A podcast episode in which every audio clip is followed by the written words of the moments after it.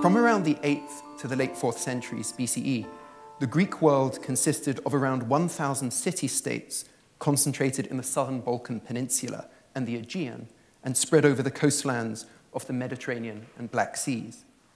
In these centuries, the archaic and classical periods that have been canonized as Greek civilization, this network of city states was characterized by a close relationship with the sea, a fierce insistence on local autonomy, and a complicated interaction with a powerful, dominant non Greek imperial states of the Near East Egypt, Babylonia, and from the 6th century, the Persian Empire.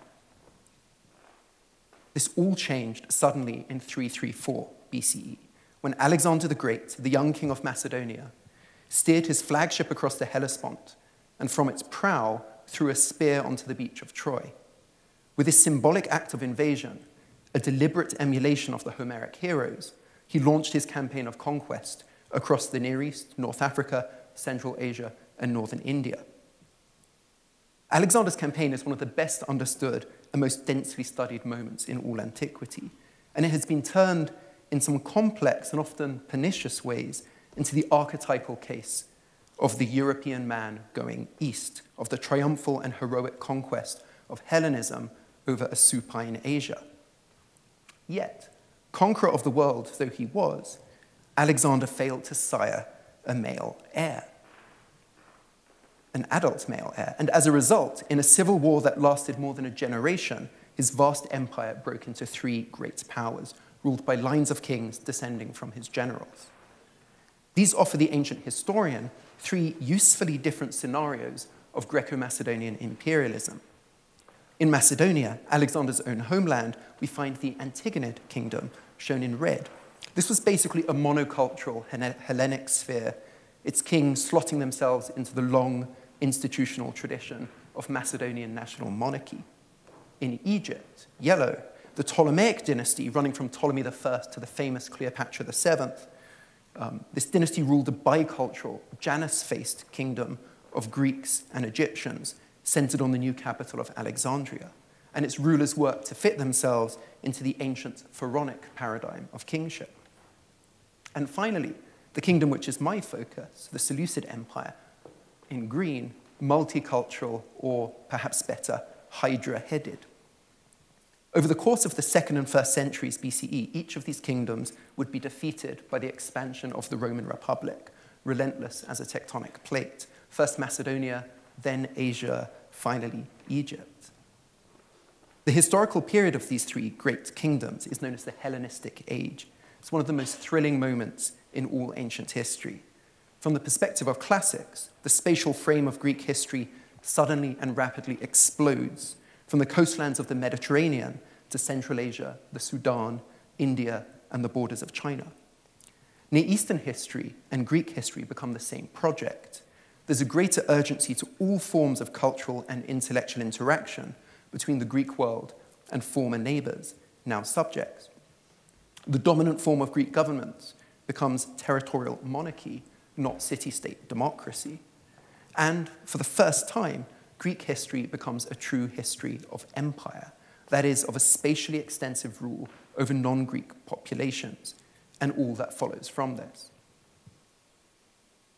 At its height in the third and early second centuries, the Seleucid Empire extended from Central Asia to Bulgaria, from Armenia to Bahrain, before expanding down the Levantine coast at the beginning of the second century BCE, when it lost its eastern and western peripheries. It had two basic characteristics from which its forms of statecraft and claims to legitimacy descend. First, most obviously, an extraordinary linguistic, religious, and social diversity. So, from the greater Iranosphere in the east, kind of Central Asia, Persia, Mesopotamia, fabulously fertile, much of our evidence comes from here. Anatolia, um, including important Greek city states on its um, western coast, and eventually also the Levant, so Lebanon, Israel, the Palestinian territories. Second foundational characteristic and quite a bizarre one, actually. The Seleucid kingdom was ruled by a dynasty and an imperial elite who came from Greece and Macedonia, who spoke Greek and who privileged Hellenic cultural forms. Yet, their Greco Macedonian homeland lay outside the kingdom's territories. It was a kind of imperialism of diaspora, for which it's hard to find a close parallel. It would be like imagining British India without Britain. What I want to suggest today is that this double situation, on the one hand, a confrontation with cultural multiplicity and the sense of arbitrar- arbitrariness that follows, and on the other, the disembeddedness of this imperial elite, the fact of being sundered from all the traditional forms and claims of the Greco Macedonian homeland, generated forms of statecraft that tended toward abstraction to a degree otherwise unparalleled in the ancient world. In my first book, as Judy mentioned, I explored how this worked at a spatial level, things like grid plans, cities, road building, and measurement, geographic exploration, and science. This afternoon, I'll introduce some ideas on Seleucid time reckoning, which is the focus of my current book project, which is the new working title, Time and Its Adversaries in the Seleucid Empire. Now, I accept that chronology and dating may not seem the most exciting of things, but they're the stuff that history is made on. In two respects, they turn the past historical. Dates allow things to happen only once, and dates insist on the ordering and interrelation of all happenings. An event must be chained to its place in time before it becomes an available object for historical articulation. And the modes by which we apprehend such historical time frame how we experience our present, conceive a future, remember the past, reconcile with impermanence, and make sense of a world far wider, older, and more enduring than any of us. Today, almost everyone in the world thinks of the passage of historical time in these terms, and it will sound completely obvious. This year is 2018, last year was 2017, next year will be 2019. We're confident that a century ago it was 1918, and in a thousand years it will be 3018, if there's anyone left to name it. All of us are fluent with these years. We're used to writing them everywhere. As a child, I used to line up my pennies by year of minting, and now I carefully note dates of publication in my scholarship. Year numbers are ubiquitous. I'm going to ask you to imagine a world without such a numbered timeline. I think it may be ultimately impossible for us to sort of inhabit such a world, but we should try. Because before the Seleucid Empire, historical time, the public and annual marking of the passage of years, was measured in only three ways by unique events, by annual offices, or by royal life cycles. So, years could be designated by an outstanding event of the preceding 12 months, selected and formulated by state authorities into long lists of date formulas. So, from uh, ancient Mesopotamia, something occurred, say, in the year when King Enlil-bani made for the god Ninurta three very large copper statues. That's how you'd give a date. Or years could be dated by the name of the holder of an annual office of state. So, say, something happened in the magistracy of Pythodorus from Athens or in the consulship of two named Romans. Finally, and most commonly in monarchic states, was counting by the regnal year of an individual monarch, in the third year of King Alexander, for example. But each of these systems was geographically localized. There was no transcendent or translocal system for locating oneself in the flow of history. There was no uncomplicated way to synchronize events at geographical distance. Two quick examples to illustrate this. Um, one from the club of Greek city states, the other from the succession of Mesopotamian kingdoms. This is how the famous Athenian historian Thucydides attempted to date the outbreak of the Peloponnesian War, fought between Athens and Sparta at the end of the 5th century BCE. And he's doing his utmost to give as precise a date as possible. The 30 years peace, which was entered into after the conquest of Euboea, lasted 14 years. In the 15th year, in the 48th year of the priesthood of Chrysis, and when Dionysius was magistrate at Sparta, and there still being two months left of the magistracy of Pythodorus at Athens, six months after the Battle of Potidaea, and at the beginning of spring, a Theban force, a little over 300 strong, at about the first watch of the night, entered into Plataea. So, this first shot of war must be synchronized to non overlapping diplomatic, religious, civic, military, seasonal, and hourly data points. Our other example um, which I won't read, but it's from the mid 6th century BCE. Um, it's an inscription authored or um, attributed to Adad Gupi, the mother of the last king of Babylon, set up in an inscription in cuneiform, and it honors her devotion to the moon god Sin.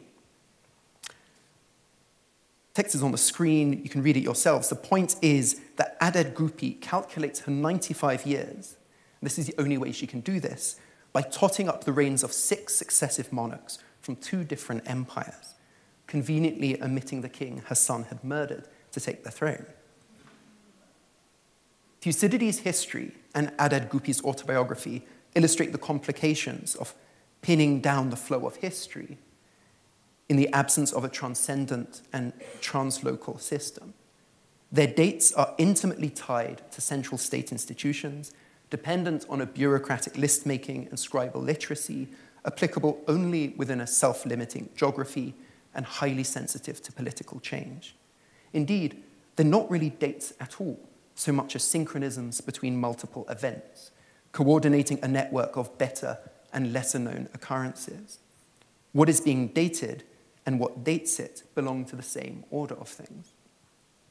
Try to give the date of, say, your grandma's birth or the invasion of Iraq or American independence in this manner, and then try to explain that to someone from another country. The founder of the Seleucid Empire, a general of Alexander called Seleucus Nicator, changed all of this. He introduced a new system for reckoning the passage of time, known as the Seleucid era. This was the world's first continuous and irreversible tally of counted years, and it's the unheralded ancestor of every subsequent era system, including the Jewish era of creation, the Islamic Hijra, the Christian Anno Domini system, and our own common era. This first ever era was never a regnal count, never a count of Seleucus I's years on the throne. Its opening was placed in 311 BCE, over a decade after the death of Alexander, when Seleucus regained control of Babylon, but six years before he took the throne of kingship. At his death in 281 BCE, his son and successor, Antiochus I, did not restart the calculation, and all subsequent kings continued accordingly. So the date never reverted to year one. These two decisions, at the coronation of Seleucus and at the succession of his son, gave the Seleucid era's temporality a new kind of texture. As we'll see, the era count was decoupled from the phenomenal order of things, objects, or events. It did not represent a king's reign or imperial office. It was not dependent on actions in the real world. It was simply a regular measure of duration that rolled on and on, paratactic, endless. The novel texture of this Seleucid era can be well illustrated in a tiny cuneiform tablet from Babylonia, which carries both the Old and the new systems. Um, as an aside, much of our best evidence for Hellenistic chronography comes on cuneiform tablets, which usefully combine an imperishable writing medium, so hundreds of thousands of these survive, with an obsession with accurate dating. Um, the one I'm showing is about the size of a smartphone. Um, the script is a mixture of Sumerian and Akkadian, neither language spoken at this point, but preserved by Hellenistic temple scribes much like Latin in the monasteries of medieval Europe. Showing two sides of the same tablet called the obverse on the left, the reverse on the right, and you can see where a worm has crawled through the obverse. Um, this tablet lists out the astronomical Saros cycle, that is, the 18 year intervals in which a lunar eclipse takes place on a particular day. In its preserved form, it extends from the reign of the great Neo Babylonian monarch Nebuchadnezzar II in the 6th century through the Persian conquest of Babylonia, the Macedonian takeover, and into the early first century BCE. The text is organized into three columns. The right hand column simply repeats in each row the number 18. That's the interval of duration between the eclipses, the periodicity. The middle column identifies the king in whose reign the eclipse series falls. And the left hand column begins by giving the regnal year of this ruler. So, an eclipse takes place on this particular day in, according to the tablet, the 38th regnal year of Nebuchadnezzar II. Then 18 years later, in the seventh year of Nabonidus, another 18 years, the eighth year of Cyrus. Um, these are all names to conjure with from biblical history. Note that the regnal numbers in the left-hand column go up and down, dependent on life cycle or conquest. We pass through the Neo-Babylonian, Persian, and early Macedonian dynasties up to the third year of a Macedonian general called Antigonus the One-Eyed. At this point, the dating shifts from regnal counting to the new Seleucid era system, which I'm showing in yellow. The right-hand column continues as before to repeat the number 18 with every entry. The middle column no longer gives the name of a king, but simply the syllabic abbreviation Se. And this syllable is repeated without change, despite the death of Seleucus I, succession of his son Antiochus I, death of Antiochus I, succession of Antiochus II. And in the left-hand column, the year numbers of the Seleucid era accumulate irreversibly at 18 year intervals without ever restarting or reversing 15, 33, 51, 69. Amazingly, for me at least, when the scribe turned over the tablet to write on the reverse, the calculations continue, but the middle political column is simply omitted. So in the right column, we have the continuation of the 18 year periodicity, and in the left, the continuous Seleucid era count 87, 105, 123, 141, 159, 177, 195, 213. I'm reading the numbers because no year dates had ever before approached anything like this magnitude. So, what we witness on this modest tablet, I think, is a fairly stark visualization of the distinctiveness of the Seleucid era vis a vis previous temporalities.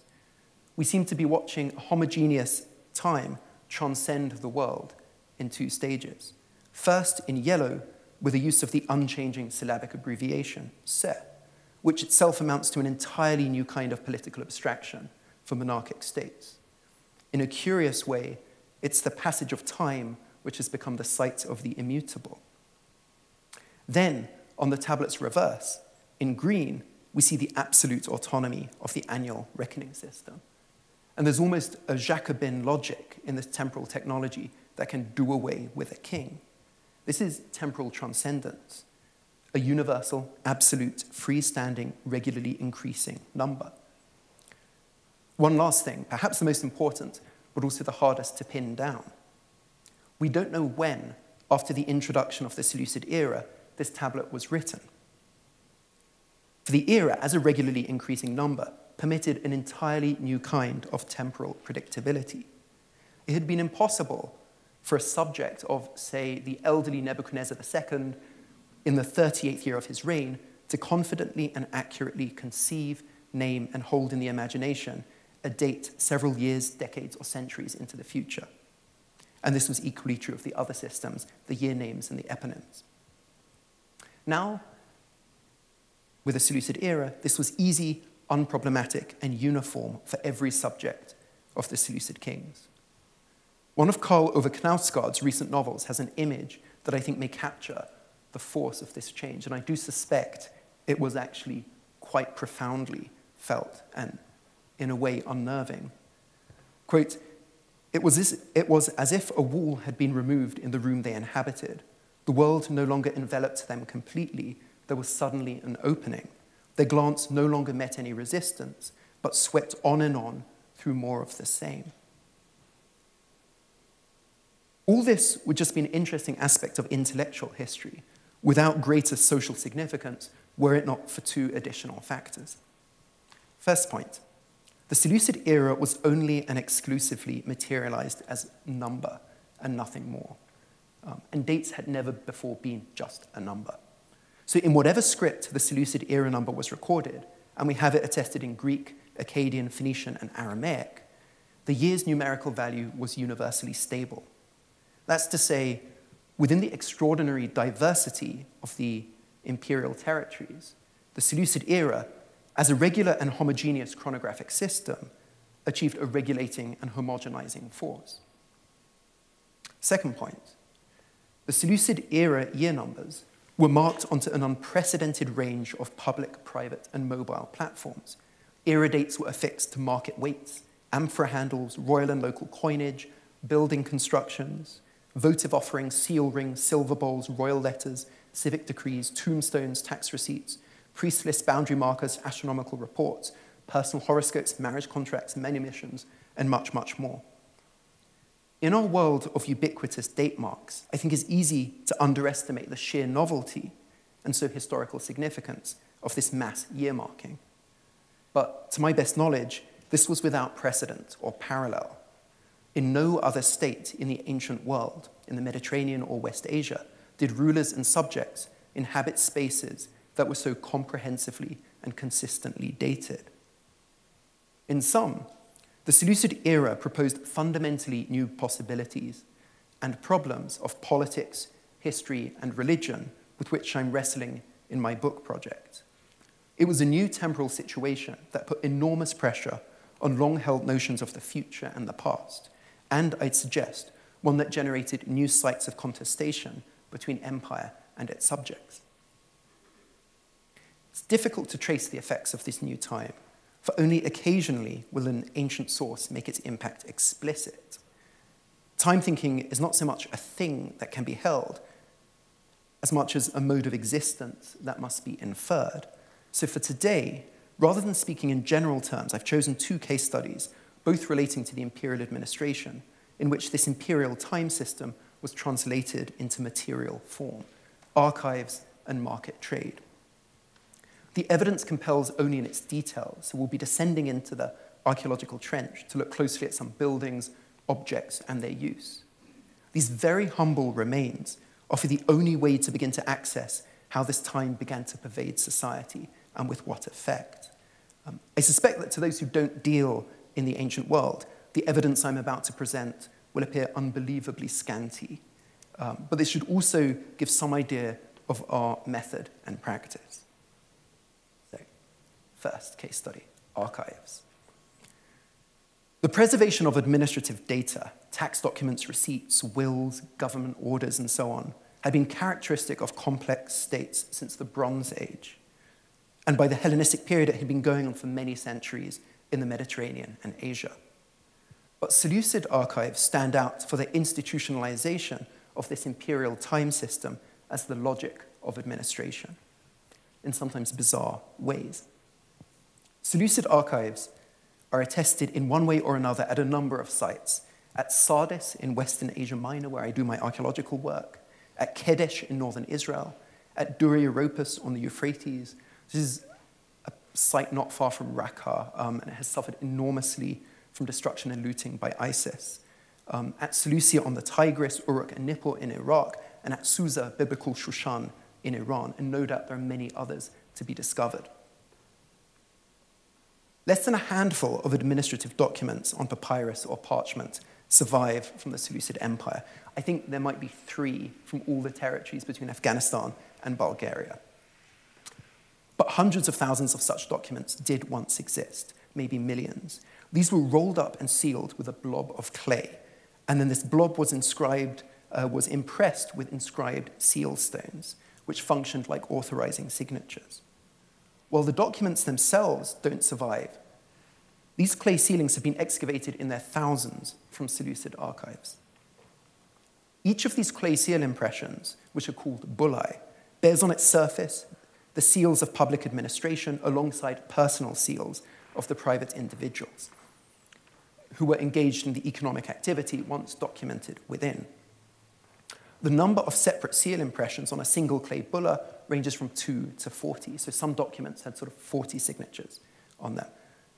In other words, these clay bullae trace the institutionalized encounters between empire and subjects. Over half of them, around 16,000, prominently bear a standardized impression of a Seleucid era year date. The shape, size, and content of these seals are uniform across Babylonia. Ovoid impressions, with uh, short sides and slightly curving longer edges, carrying a three or four line Greek inscription. So, to give just one example, um, the one in color at the center of the screen, the stamp's top line identifies the sealed document, which has now been destroyed, as relating to the salt tax, tax on salt trade, halakes in Greek. Bottom line names the fiscal authority, the royal city of Seleucia on the Tigris, on the river Tigris, which I'll talk about shortly, and at the center of the seal, in a much larger script, is the year number in, in Greek alphabetic numbers, eta xi, the year 68. Um, and as I say, there are about 16,000 of these. Um, the era year number is privileged as the most dominant element on these bullae. By itself, numbers can represent the empire. These thousands of dated bullae permit the reconstruction of the bureaucratic practice of this new era time. It seems that each year, Seleucid subjects brought their documents to the archive to be sealed and registered, stamping their own inscribed seal rings, which usually showed personal portraits or family symbols, side by side with the empire's year stamps. So all participants in this way were pulled into the standardizing linear logic of the time system. Further, the number and uniformity of these clay bullae, 16,000 over one and a half centuries, require that the Seleucid court systematically engraved and annually distributed year dated seal rings to its officials. So Seleucid administrators, administrators received and probably wore on their person these era dates, populating their civic and domestic landscapes with mobile, breathing year numbers. And obviously, they would need to be replaced every year. The vast majority of these bullae were found in the archive building from the Agora of Seleucia on the Tigris. Seleucia was the earliest colonial foundation of the Seleucid Empire, established and named after the first king, Seleucus I. It's located just to the south of today's Baghdad, its outline and plan still very visible on Google Earth. It was one of the three great cities of the Hellenistic world, along with Antioch, another Seleucid foundation in northern Syria, and Alexandria in Ptolemaic Egypt. It was an entirely new city conceived as a replacement to ancient Babylon, with a rationalized grid plan, polis institutions, and a mixed population of Babylonians, Greeks, and Jews. Estimates for the population range from about a quarter of a million to half a million. The archive building at Seleucia was constructed along the edge of the Agora, or market square, at the north of the city and it was a building precisely constructed to meet the new information ordering structure of the Seleucid era count. Seleucus' archive is the largest known from the ancient world. It's 140 meters long by 6 meters wide. Um, I'm not good at estimating distances, but I think that means about four or five times the length of this room and maybe about half the width of this screen. Um, maybe. The building had a modular layout of 14 identical rooms, linked to one another by doorways and accessed not as is shown here um, on the sides, but actually at the short north and south ends. And the wall niches would have been filled with bookcases, giving the impression of a long corridor.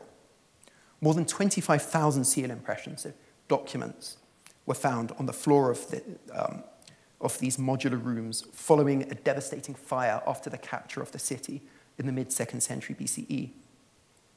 Well, the bullae have not yet been processed in a way that allows us to correlate the find spots with the building's architecture.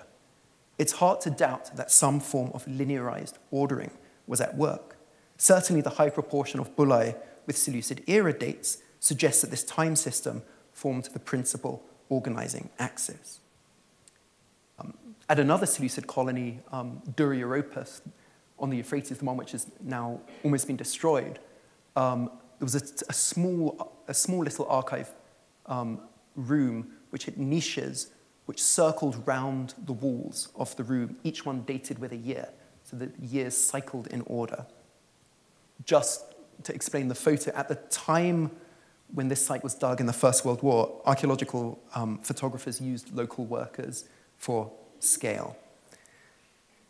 Right. Um, so the Seleucia archive building represents a streamlined governmental knowledge system, a uniform, predictable temporality extended over a defined linear space. The combination of date-wearing officials, date-stamped documents, and dated-built infrastructure, basically the correlation of where with when, represents a fundamental simplification of statecraft. This may seem natural or obvious to us, but it was in fact new. If I may reverse Marx's famous dictum, it's as if this building were constructed by the bee and not the architect. In its direct rendering into mud brick cells, the Seleucid era's underlying structure, a single idea, unity in construction, and the linear repetition of an elementary shape.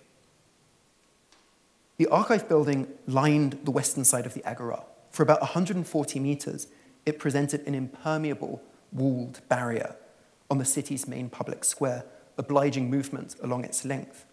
Its external aspect was of an absolute, unrelenting linearity.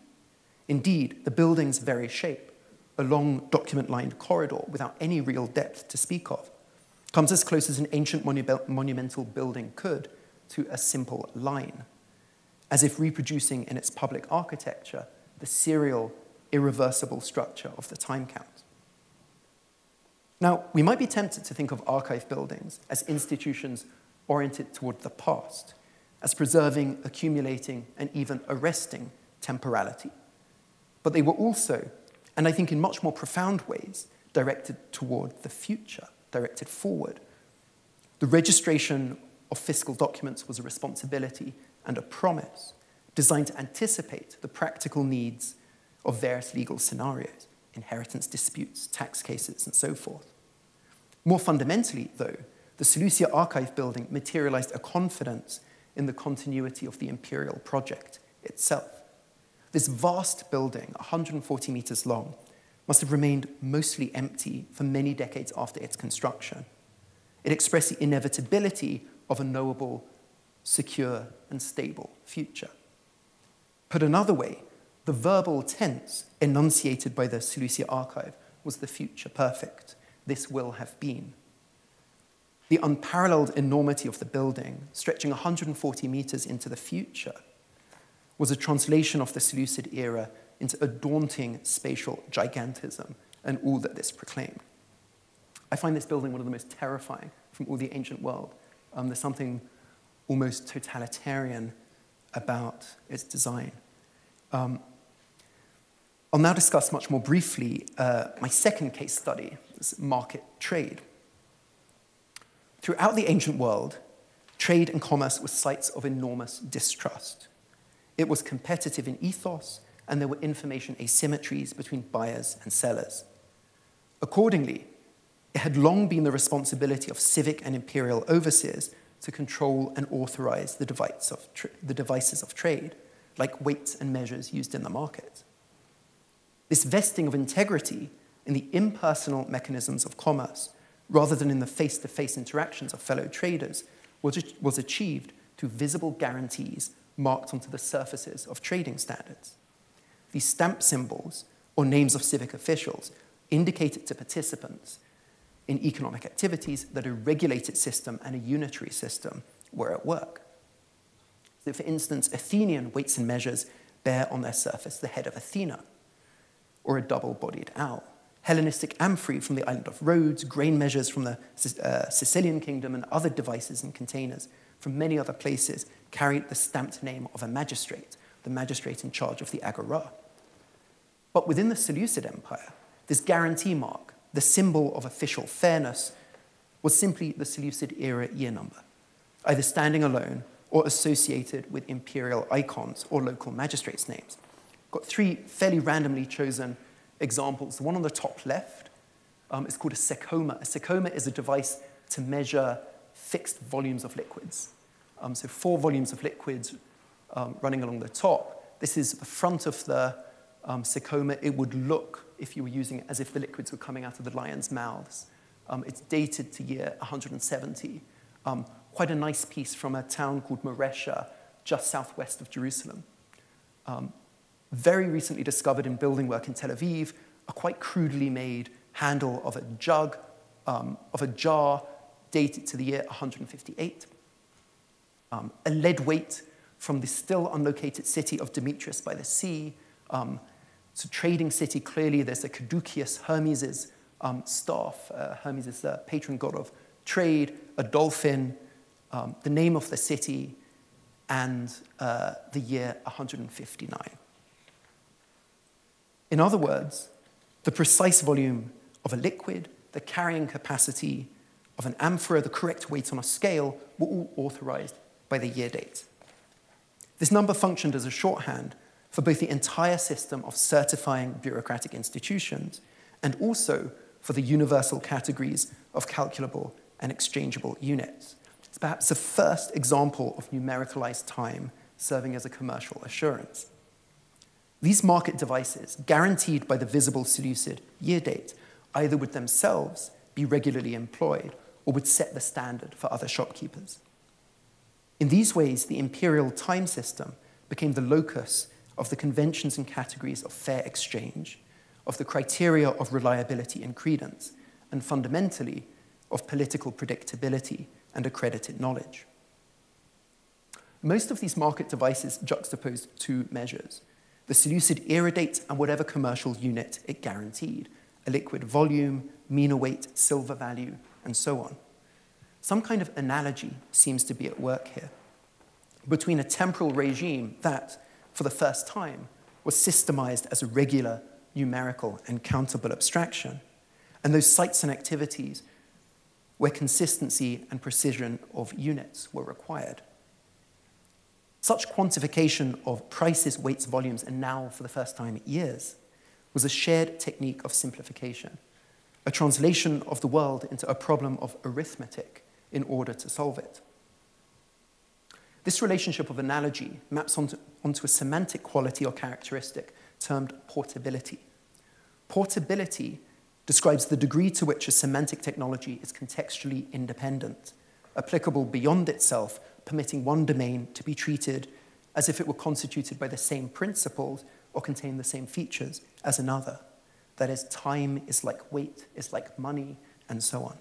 And as we'll see, there are contemporary hints of such transposability between the era count and standardized market units.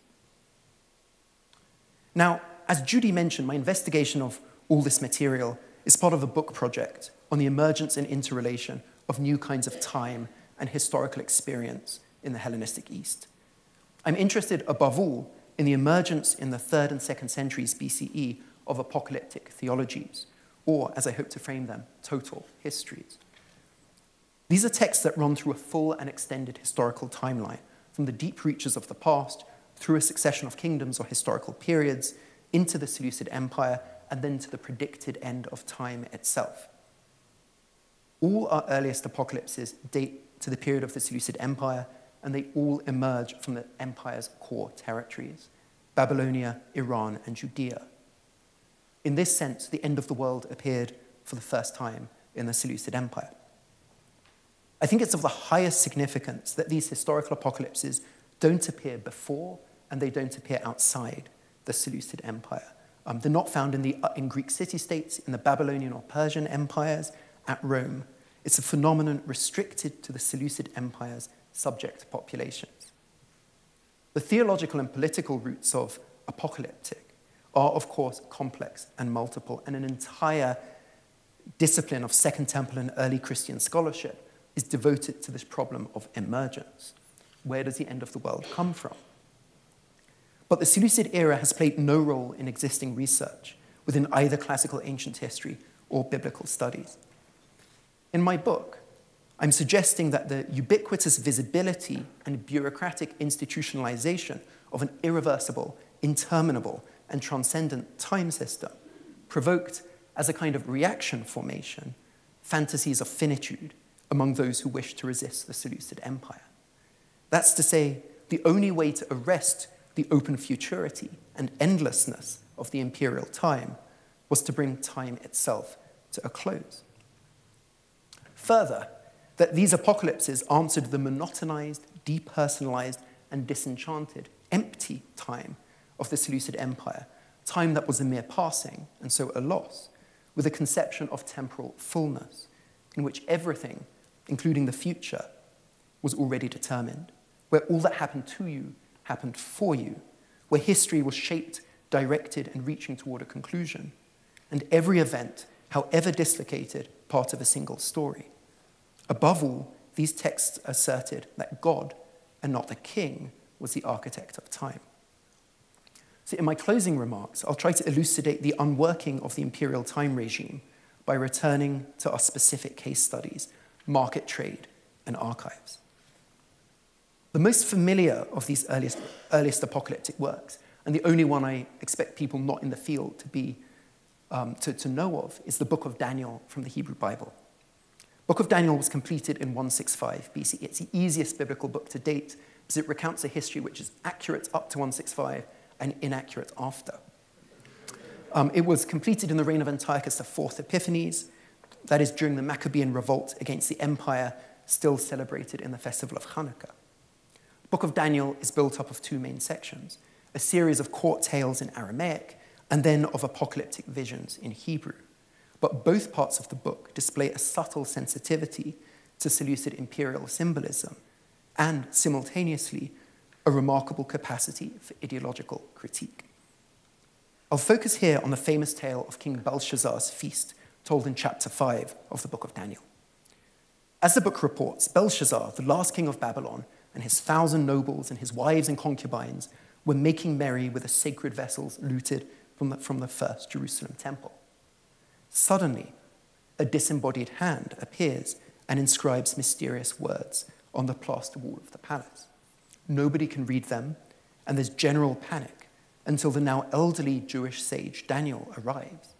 He reads, Mene, Mene, Tekel Upharsin, and then interprets as follows Mene, God has numbered Mana, your kingdom, and brought it to an end. Tekel, you have been weighed tekilta in the scales and found wanting. Peres, your kingdom has been divided, or I think assessed, Peresat, and given to the Medes and Persians. And that very night, the chapter concludes, King Belshazzar was kill- killed and his Babylonian kingdom conquered by the Medes. The tale has been an exegete's puzzle for over two millennia. What is the connection, it's been asked, between the writing on the wall and the fall of Babylon? I think for our purposes, it's key that the words on the wall give the technical names of market weights. Mene for a mina, tekel for a shekel, and Peres for a half mina. Um, and just to illustrate this point, this is um, a Seleucid mina, um, the weight standard from the market. Um, it dates precisely to the time when Daniel would have been written, and it comes from the vicinity of Jerusalem. Daniel's own interpretation of Mene directly links this weight unit to the enumeration of time. His interpretation of Tekel adopts the imagery of a pair of weighing scales to visualize God's judgment, like a shopkeeper's faulty weights in the Seleucid market. Belshazzar and Babylon have been tested and found light. So, in sum, the famous episode of the writing on the wall pulls into a knot of mutual and intertwined identifications market weight units, the enumeration of time, and the fate of empires. And this is precisely the semantic portability that I think is first attested in the Seleucid Agora. It's even more starkly expressed in a passage from 4 Ezra, an apocalypse first composed in Hebrew during the reign of the Roman Emperor Domitian in the first century CE. But in a passage that cites a lost, probably Hellenistic source text, this apocalypse has the archangel Jeremiel answer righteous Jews who are urgently inquiring when the end of days will come. And Jeremiel says, When the number of those like you is completed, for God has weighed the age in the balance, measured the times by measure, and numbered the times by number. This is only one example of how apocalypticism engages with the Seleucid imperial thought world. I think they're very closely intertwined. It's not simply that the language of Hellenistic government, in this case weighing and measuring, is displaced to God. Rather, it's the specific material expressions of the new Seleucid era and the calculative, authority vested time system these enunciate that God's true sovereignty expose as hollow and transitory. Something akin to apocalyptic fantasies of closure seem also to have been enacted on the ground. Back to archives briefly.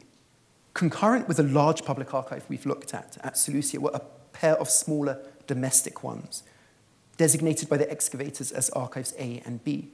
Both collections were deliberately burned at the end of Seleucid rule in Babylonia, preserving, as elsewhere, the clay seal impressions but not the documents. In Archive A, over and above evidence of burning, several seal impressions of the Seleucid era date, these are the year numbers, were physically gouged out of the bullae. To quote the excavator, there can be no question but that the sealings, and presumably the documents to which they've been attached, were deliberately destroyed, not for purposes of cancellation, but with hostile intent. This was an effortful, malicious act that clearly went beyond what was necessary for the obliteration of the parchment rolls. Our second case is a little more gruesome. Um, the monumental administrative center at Kedesh, located at the edge of the Hula Basin in northern Israel, had first been constructed in the early Persian period and was used by all subsequent regimes. Following the Seleucid conquest and incorporation of the southern Levant at the beginning of the second century BCE, an archive complex was inserted into the building's northwestern corner. So, this suite of rooms here. And I'm going to be focusing on this room. We can reconstruct from the small finds, topography, and architecture of this site something like a fiscal root of resentment. The local inhabitants of the region were obliged to hike up the steep hill to the administrative center on its ridge. They would then enter through this narrow door, pass by carrying their taxes, um, a suite of reception rooms where the local administrators lived. These were elaborate mosaic floors, imported glass, painted stucco. They would then deposit their taxes in kind in the bin rooms, and it seems that records were taken of payment or not payment, so debts, and preserved here. So if you were to design a building to generate resentment, this would be it. Excavation revealed that this Seleucid administrative building fell victim to two independent disasters in short succession. First, the site was suddenly abandoned during or shortly after 145 BCE. It's about the same time as the archives are abandoned in Iraq. Then, the main archive room, alone of the entire administrative center, was deliberately burned. Before the conflagration, the door was blocked up with stones, but only at the bottom of the door, so it seems more a symbolic than a practical act. And then two infants were buried within. One burial had been too disturbed for examination, but the other was sealed beneath a layer of burned brick debris. As you can see, the child's been interred without grave goods, and its head, hands, and feet were cut off before burial. This deposition was part of, this, of the destruction moment. It's not a secondary reuse. The burning of archives was a recurring, if not especially frequent, event in antiquity. But in our two Seleucid cases, from Seleucia on the Tigris and, Ke- and Kedesh, the destruction seems to indicate an additional and rather shocking assault. The gouging out of year dates before the burning of the domestic archive at Seleucia on the Tigris points to something like a symbolic annihilation of the administration, its date rings, and perhaps the temporal system these manifested. At Kedesh, the motivations behind the horrific amputations and perhaps sacrifice of the child remain obscure. Perhaps we're dealing with a religious polluting, even a magical unworking of the imperial archive. Perhaps it was an archaizing act, reviving a defunct religious tradition at a moment of revolt. And there are traditions of sort of sacrificing babies in this area. But it remains unclear. Notably, though, even when the Kedesh site was reoccupied by later inhabitants, this archive room was never again used. The destruction of these archives seems to me to be as much about enacting a temporal ending as inciting a more general bureaucratic amnesia. And I think we can place these symbolic, on the ground gestures of termination alongside contemporary apocalyptic theology. For each, the empire's timeline, its linearized, open ended, and pervasively institutionalized era system, was a provocation to finitude. I don't think it's accidental that our apocalyptic texts adopt the archival imagery of sealing a text and filing it away for the future as their main framing metaphor, displacing once again sovereignty from the Seleucid king and administration to God and his angels. This cleft door of resistance, a physically violent, this worldly confrontation with empire, and theological fantasies of God's exclusive kingship on earth recur in various combinations throughout the Hellenistic East, especially as the Seleucid Empire begins to crumble. Let me close with some sweeping comments, which are really provocations for conversation. The Seleucid Empire was not a timeless state. Um, that maybe won't surprise many of the people who work in modernity or early modernity, but for the ancient world, that's quite unusual. The Seleucid Empire did not fashion itself as archetypal or mythological. It did not precede or transcend time. Far from it. More than its predecessor, peer, or even successor regimes, Seleucid kingship and governmental practice employed and encouraged the dating of the world. The era was everywhere visible as a basic and necessary technology of administrative knowledge and urban life. By being exclusively numericalized, just numbers, the Seleucid era marked dates, not events, and it was the first chronological system to do so. At the same time, by structuring the kingdom's visibility and institutions around a continuous, irreversible accumulation of years, it made the Seleucid Empire historical in a new sense, perhaps even the first truly historical state. This new imperial time was just one of the countless ways in which we humans have comprehended historical duration. That is, of course, undeniable. And yet, the imperial temporality had also made visible, at least in part, and in the face of every cultural system generated to deny it, a terrifying truth the irreversibility, loss, and indifference of time. In doing so, the Seleucid Empire made not only a new earth, but also, as I think we can see in the emergent apocalyptic, a new heaven as well. It's in this sense, in the tension of living between an empty time of state and the call of an ending, of balancing number with meaning, that I think the claim could be sustained that the Hellenistic East opened the very historical age to which we still belong.